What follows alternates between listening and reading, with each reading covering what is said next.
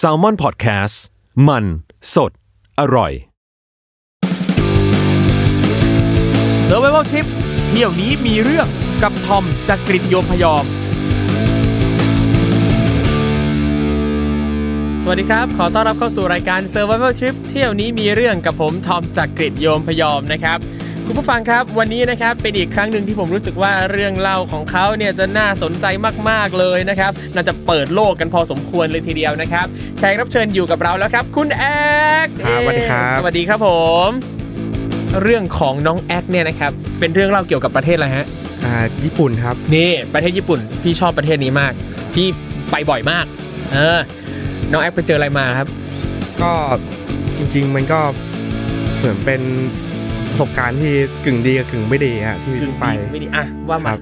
ตอนย้อนกลับไป 5 ปีที่แล้วนะครับครับ คือพวกผมเนี่ยกับเพื่อนอีก 4 คนรวมเป็น 5 คนกะว่าจะไปงานดนตรีกันนะครับ งานเขาเรียกว่าชื่องาน Summer Sonic ครับ โอ้โห งานที่เทศกาลดนตรีที่ใครหลายคนนี่ก็จะไปกันนะใช่ครับ คุยกันไว้ว่าจะไปกันทั้งหมด 6 วัน พอเราล็อกวันเรียบร้อยเนี่ย วันแรกเข้าไปถึงเนี่ยก็ไปไปเที่ยว ทั่วๆไปก่อนครับ น้องแอคไปที่เมืองไหนครับ เพราะว่า Summer Sonic อ๋อเนี่ยครับอย่างที่ญี่ปุ่นก็จะมีที่โตเกียวกับที่โอซาก้าใช่ไหมครับอันนี้ไปที่ไปโตเกียวครับ ไปโตเกียวใช่ครับซึ่งอันนี้เป็นการไปญี่ปุ่นครั้งแรกปะครับ ไปครั้งแรกครับ ครั้งแรกครั้เลงยแรกเลยมา วันแรกพวกผมก็ไปซื้อเครื่องดนตรีก่อนครับ เพราะว่าพอดีพวกผมเป็นเด็กดนตรีกันครับก็แบบว่าอยากได้เครื่องดนตรีชิ้นใหม่นะครับ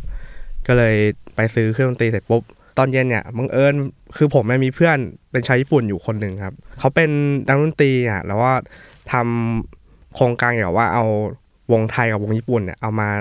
ทำอัลบั้มรวมกันนะครับเอาซิงเกิลมารวมกัน แล้วก็ปล่อยเป็น digital download ให้คนฟังฟรีๆกันนะครับพอดีวันนั้นอะเขาลงอีเวนต์ว่าคือวัน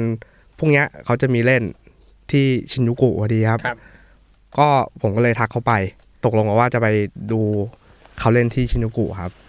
พอวันรุ่งขึ้นเนี่ยพวกผมก็ตอนเช้าก็ไปเที่ยวกันต่างคนต่างไปเที่ยวกันเนยนะครับ พอถึงตอนตอนค่ำๆเนี่ย เราก็ไปถึงที่งานครับผมก็ด้วยความที่ว่าพวกผมเนี่ยห้าคนน่ะไม่เคยไปไลฟ์เฮาส์ที่ญี่ปุ่นมาก่อนเลยอะเหมือน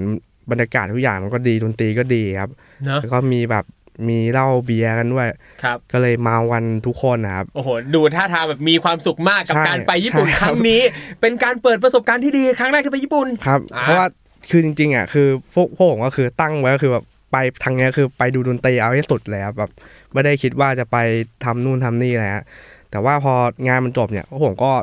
ไปดูดบุหรี่กันข้างหน้าหน้า live house เนี่ยแหละครับดูดบุหรี่กันได้สักมวนสองมวนอยู่ดีมีเพื่อนคนหนึ่งในกลุ่มเนี่ย มันพูดเกริ่นออกมาว่าเฮ้ย พวกเรามาถึงญี่ปุ่นแล้วเนี่ย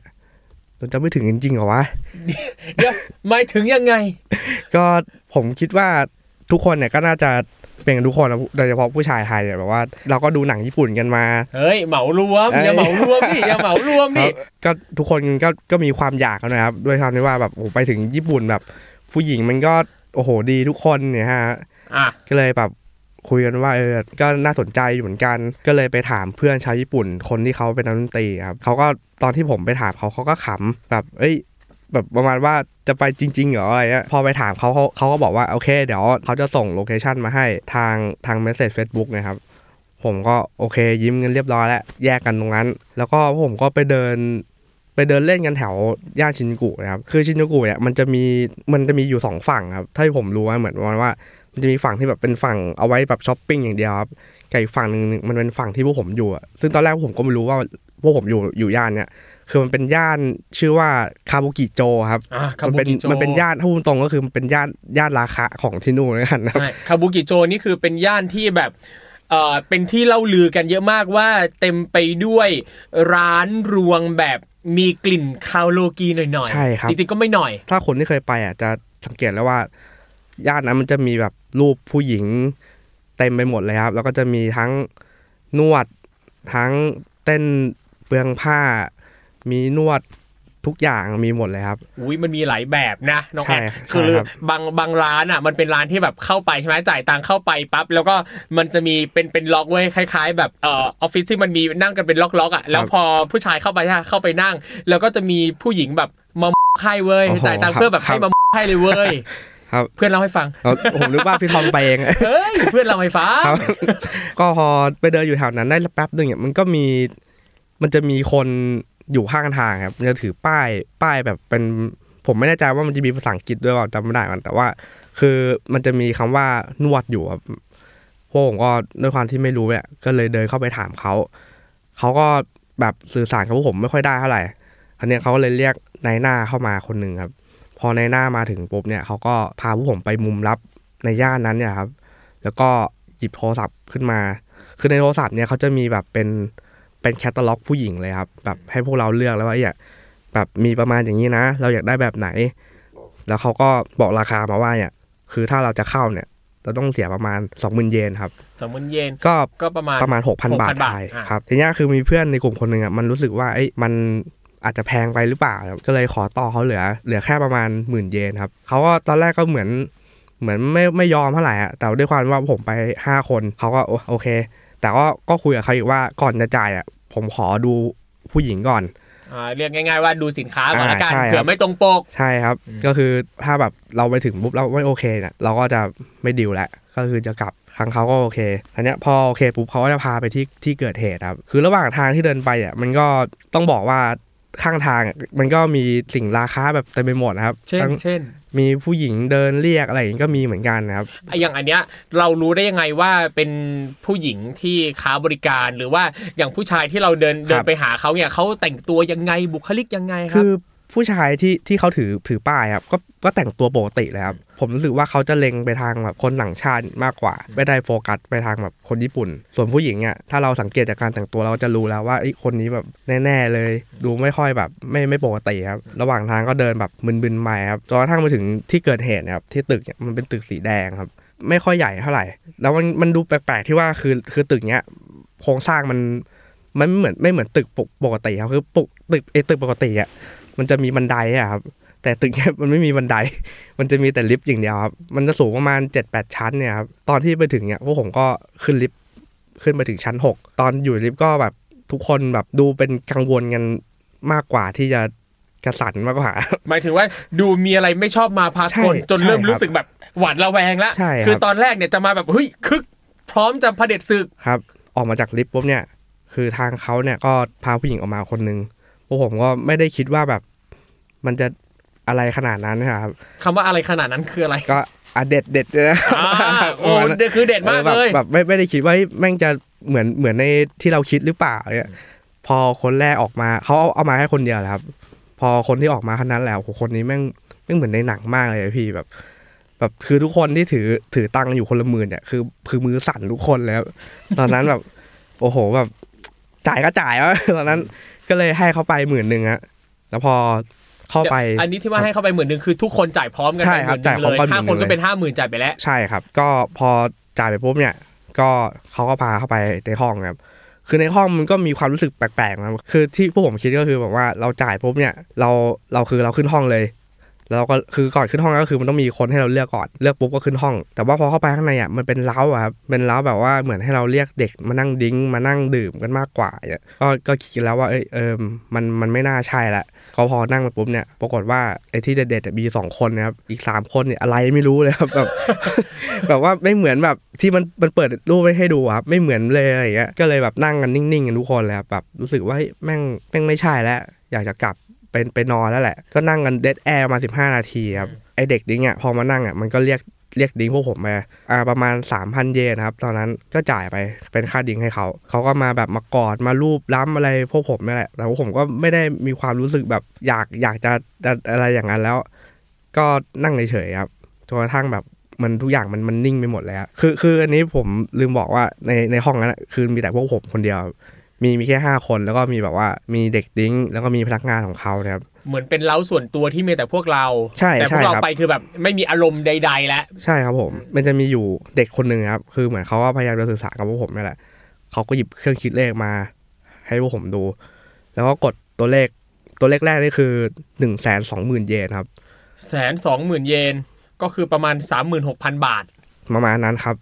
แล้วเขาก็เลขอะไรฮะชี้ขึ้นไปข้างบนนะครับ เหมือนประมาณว่าแค่ขึ้นไปข้างบน แล้วก็ทำท่าอย่างนี้กันทำท่าอย่างนี้นี่คือท่าที่นักทำคือเอามือประสานกันแล้วก็ อ่าครับโอเค คือรู้เรื่องว่าขึ้นไปข้างบนปั๊บได้ อ่าอย่างนั้นในเลยราคาสามหมื่นหกอ่าครับผมผมก็เฮ้ยจริงเหรอวะเฮ้ยไม่มีตังค์ด้วยอะไรอย่างเงี้ยก็เลยบอกว่าไม่เอาไม่เอาทีเนี้ยก่อนที่ผมจะลุกขึ้นออกเนี่ยมันก็กดมาอีกราคาหนึ่งครับเป็นราคา1นึ่งแสนหกหมื่นเยนแพงขึ้นครับผม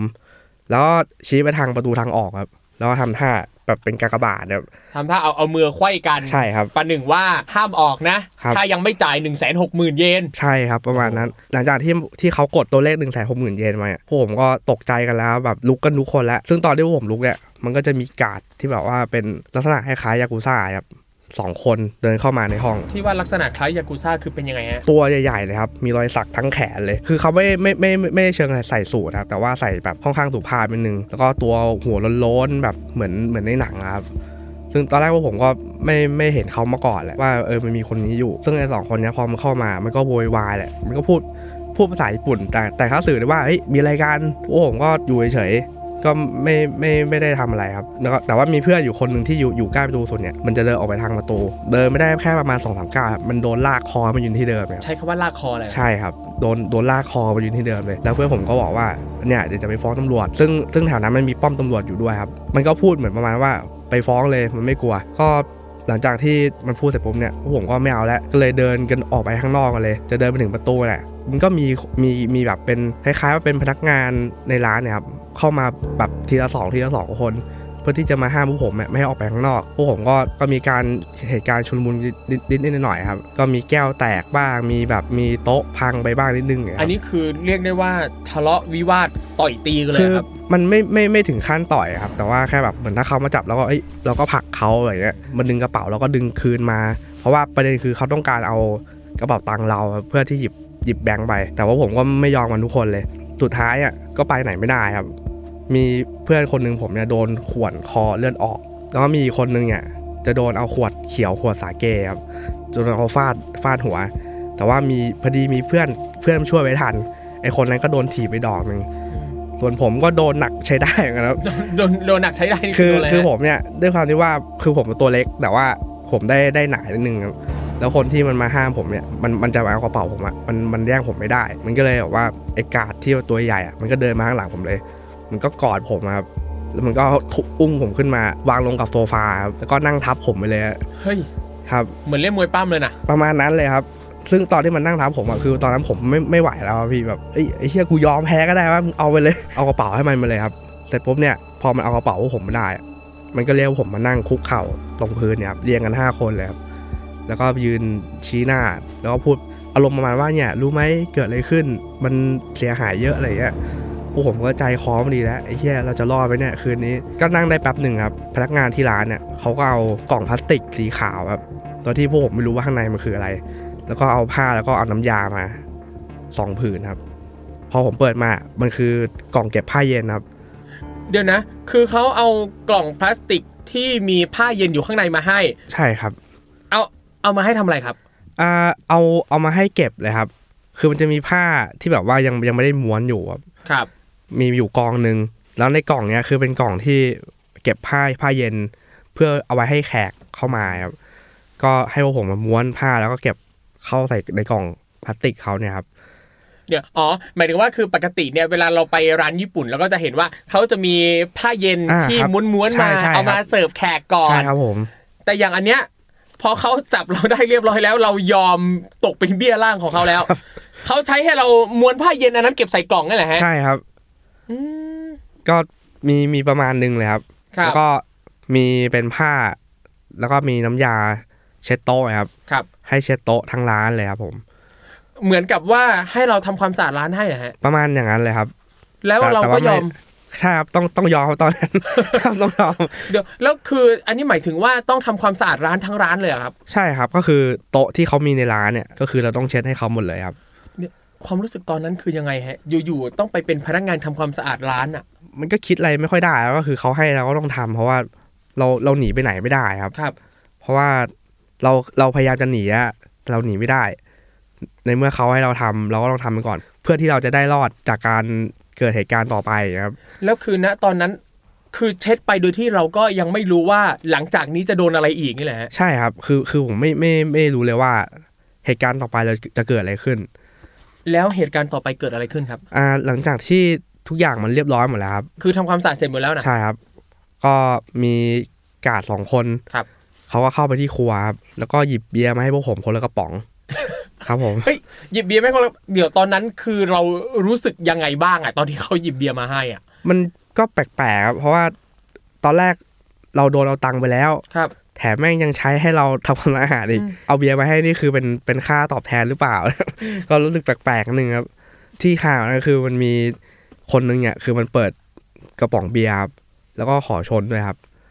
แล้วแคมป์ไปอะทุกคนแล้วตอนนั้นเอ้ย ก็ต้องชนกับกับมันนะครับอืมฮะตอนนั้นเรารู้สึกอะไรไหมครับ ว่าแบบการที่อยู่ๆเอาเบียร์มาให้เนี่ยจะเป็นการวางยาหรือเปล่าหรืออะไรเงี้ยผมไม่ไม่ได้คิดเรื่องนี้แล้วครับ ก็คือ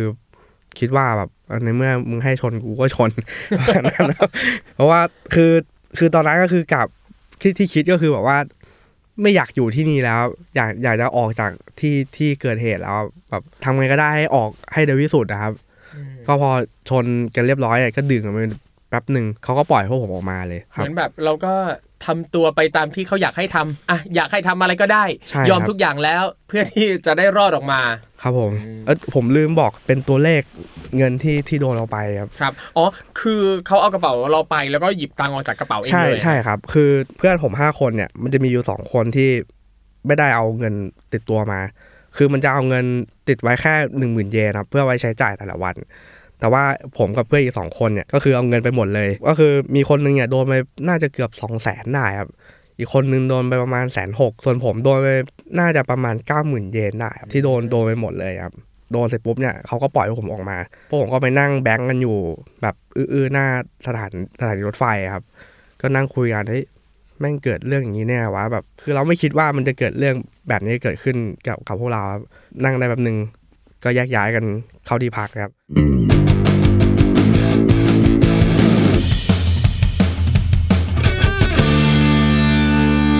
วันรุ่งขึ้นเนี่ยผมกับเพื่อนอีกสองคนที่พักด้วยกันเนี่ยคือมีอยู่คนหนึ่งอะที่มันโดนโดนเอาไปเยอะที่สุดเนี่ยมันไม่ยอมครับ มันก็คุยว่าเนี่ยมันจะไปสถานทูตไทยญี่ปุ่น จะไปเหมือนคล้ายๆว่าจะไปฟ้องฟ้องร้องเรื่องที่เกิดขึ้นเนี่ยครับ ก็ไปกัน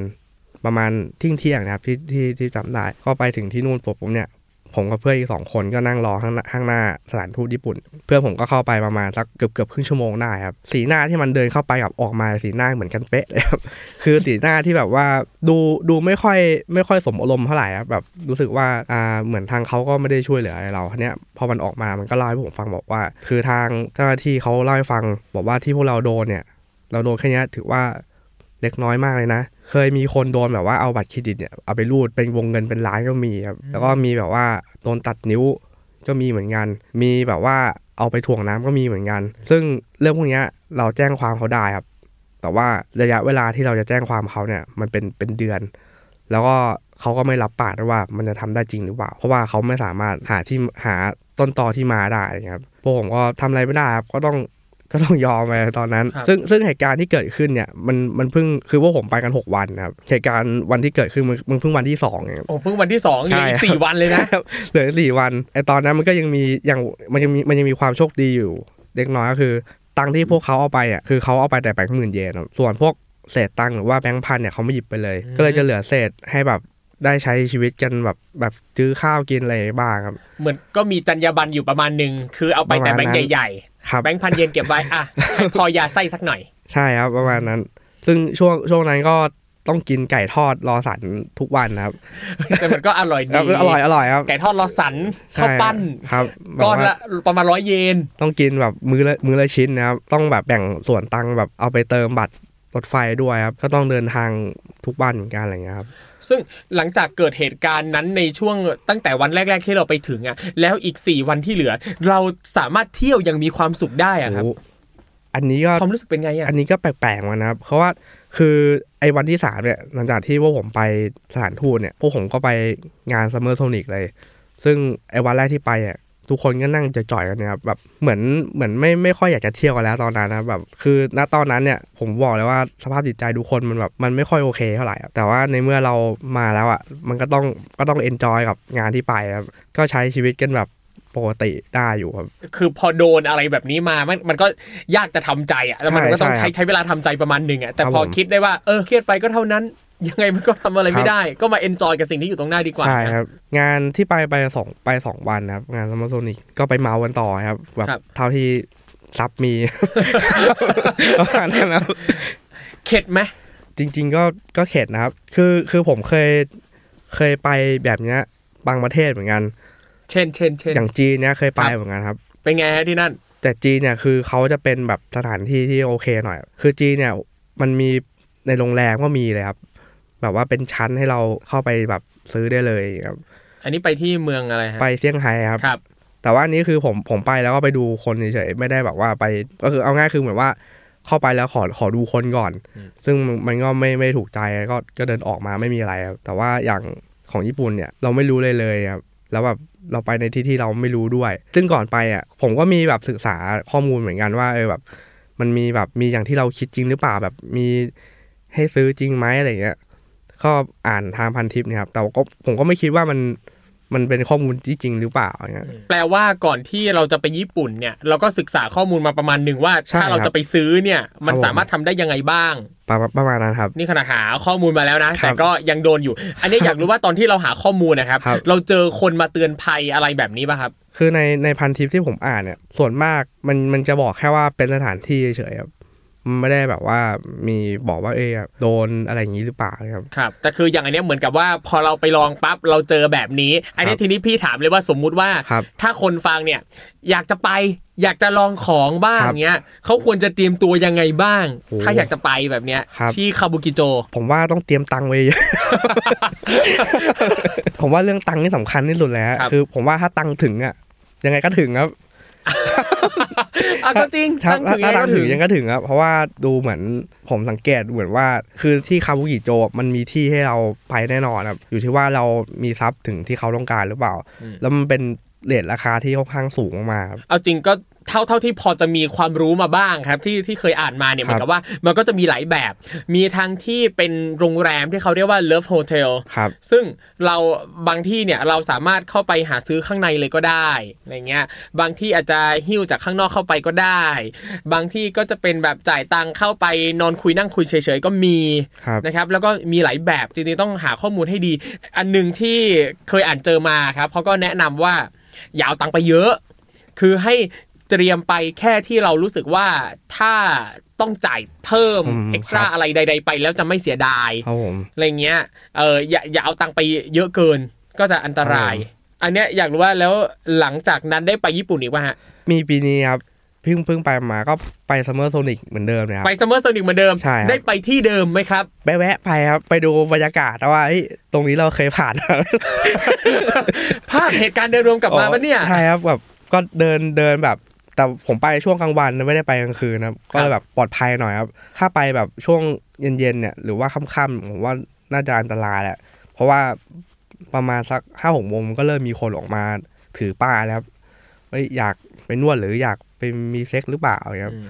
เริ่มเริ่มมีนะครับที่ที่ชินุโกะครับครับก็จริงๆฝากถึงคุณผู้ฟังทุกท่านนะฮะว่าต้องระวังตัวให้ดีครับใช่ยิ่งครับเราไปที่นั่นแล้วบางคนเนี่ยภาษาญี่ปุ่นไม่ได้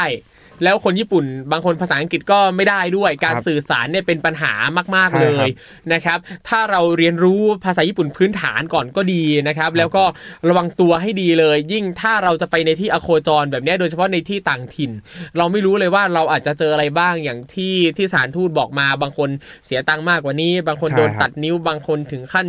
โดนจับไปถ่วงน้ำเนี่ยครับมันอันตรายมากครับมันอันตรายมาก ถ้าโดนอย่างนั้นจริงๆผมก็อย่างโดนตัดนิ้วเนี่ย คือยิ่งว่าผมเล่นดนตรีด้วยอะก็ถ้าโดนตัดนิ้วจริงๆมากลับมาเอ้ยเราจะเล่นยังไงวะไม่มีนิ้วให้เล่นจับคอร์ดยังไงอะก็ฝากถึงคุณผู้ฟังทุกท่านนะครับ อย่างที่บอกไปแหละว่า ระวังหาข้อมูลให้ดีเตรียมตัวให้พร้อมนะครับ ถ้าตรงไหนที่เรารู้สึกว่าถ้าเข้าไปแล้วไม่น่าจะปลอดภัยอะเอาตัวออกมาดีกว่า มันไม่ใช่ทุกที่ที่จะปลอดภัยสำหรับทุกคน น้องแอคมีอะไรอยากจะฝากถึงคุณผู้ฟังอีกไหมฮะ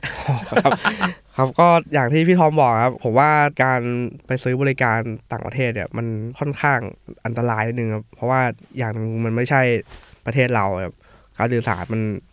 มันก็ยากแล้วครับเพราะการสื่อสารยากเนี่ย มันก็ทำอะไรมากมากกว่านี้ไม่ได้แล้วครับ คุยไม่รู้เรื่องเรื่องตังค์อีกอะไรอย่างเงี้ยครับถ้าทางทางที่ดีอะคือผมว่าไปต่างประเทศเนี่ย ผมว่าเราไปเที่ยวอย่างเดียวดีกว่าครับอย่าไป ที่อโคจรอย่างเงี้ยมัน ไม่ปลอดภัยครับ ซึ่งเหตุการณ์เนี้มันก็เกิดจากผมแบบร้อยเปอร์เซ็นต์แบบไม่ได้ปรุงแต่งเรื่องมันเลยครับพูดตรงๆ ก็เกิดจากความเงียบของเราล้วนๆนะอ๋อฮะแน่นอนครับ แน่นอนครับทำใครไม่ไม่เข้าใครออกใครครับนะวันนั้ไม่นเข้าใครออกใครแต่เข้าเราเราไม่ออกเลยนะครับไม่ไม่ออกแล้วอันนี้นั่นแหละครับก็ฝากคุณผู้ฟังทุกท่านนะครับ อย่างที่เราย้ำกันตลอดว่าคำนึงถึงความปลอดภัยด้วยนะครับครับยิ่งเราไปทำอะไรที่ต่างถิ่นต่างแดนนะครับอะขอบคุณน้องแอคมากนะครับที่ได้มาถ่ายทอดประสบการณ์ให้เราได้ฟังกันในวันนี้นะครับก็หวังว่าคุณผู้ฟังเองนะครับก็จะได้เตรียมตัวเตรียมใจเตรียมพร้อมสำหรับการไปเที่ยวญี่ปุ่นหรือประเทศอื่นๆนะครับคุณผู้ฟังสามารถกลับมาติดตามรายการ Survival Trip เที่ยวนี้มีเรื่องได้ใหม่ ทุกวันพฤหัสบดีนะครับที่นี่เลยครับ Salmon Podcast นะครับใครมีเรื่องราวอะไรอยากจะเล่า อยากจะแบ่งปันก็ติดต่อมาได้นะครับทางอีเมลหรือว่าทาง inbox ในเพจ Salmon Podcast นะครับวันนี้ผมทอมจักริดต้องขอลาไปก่อนนะครับ เจอกันใหม่โอกาสหน้าครับสำหรับวันนี้สวัสดีครับ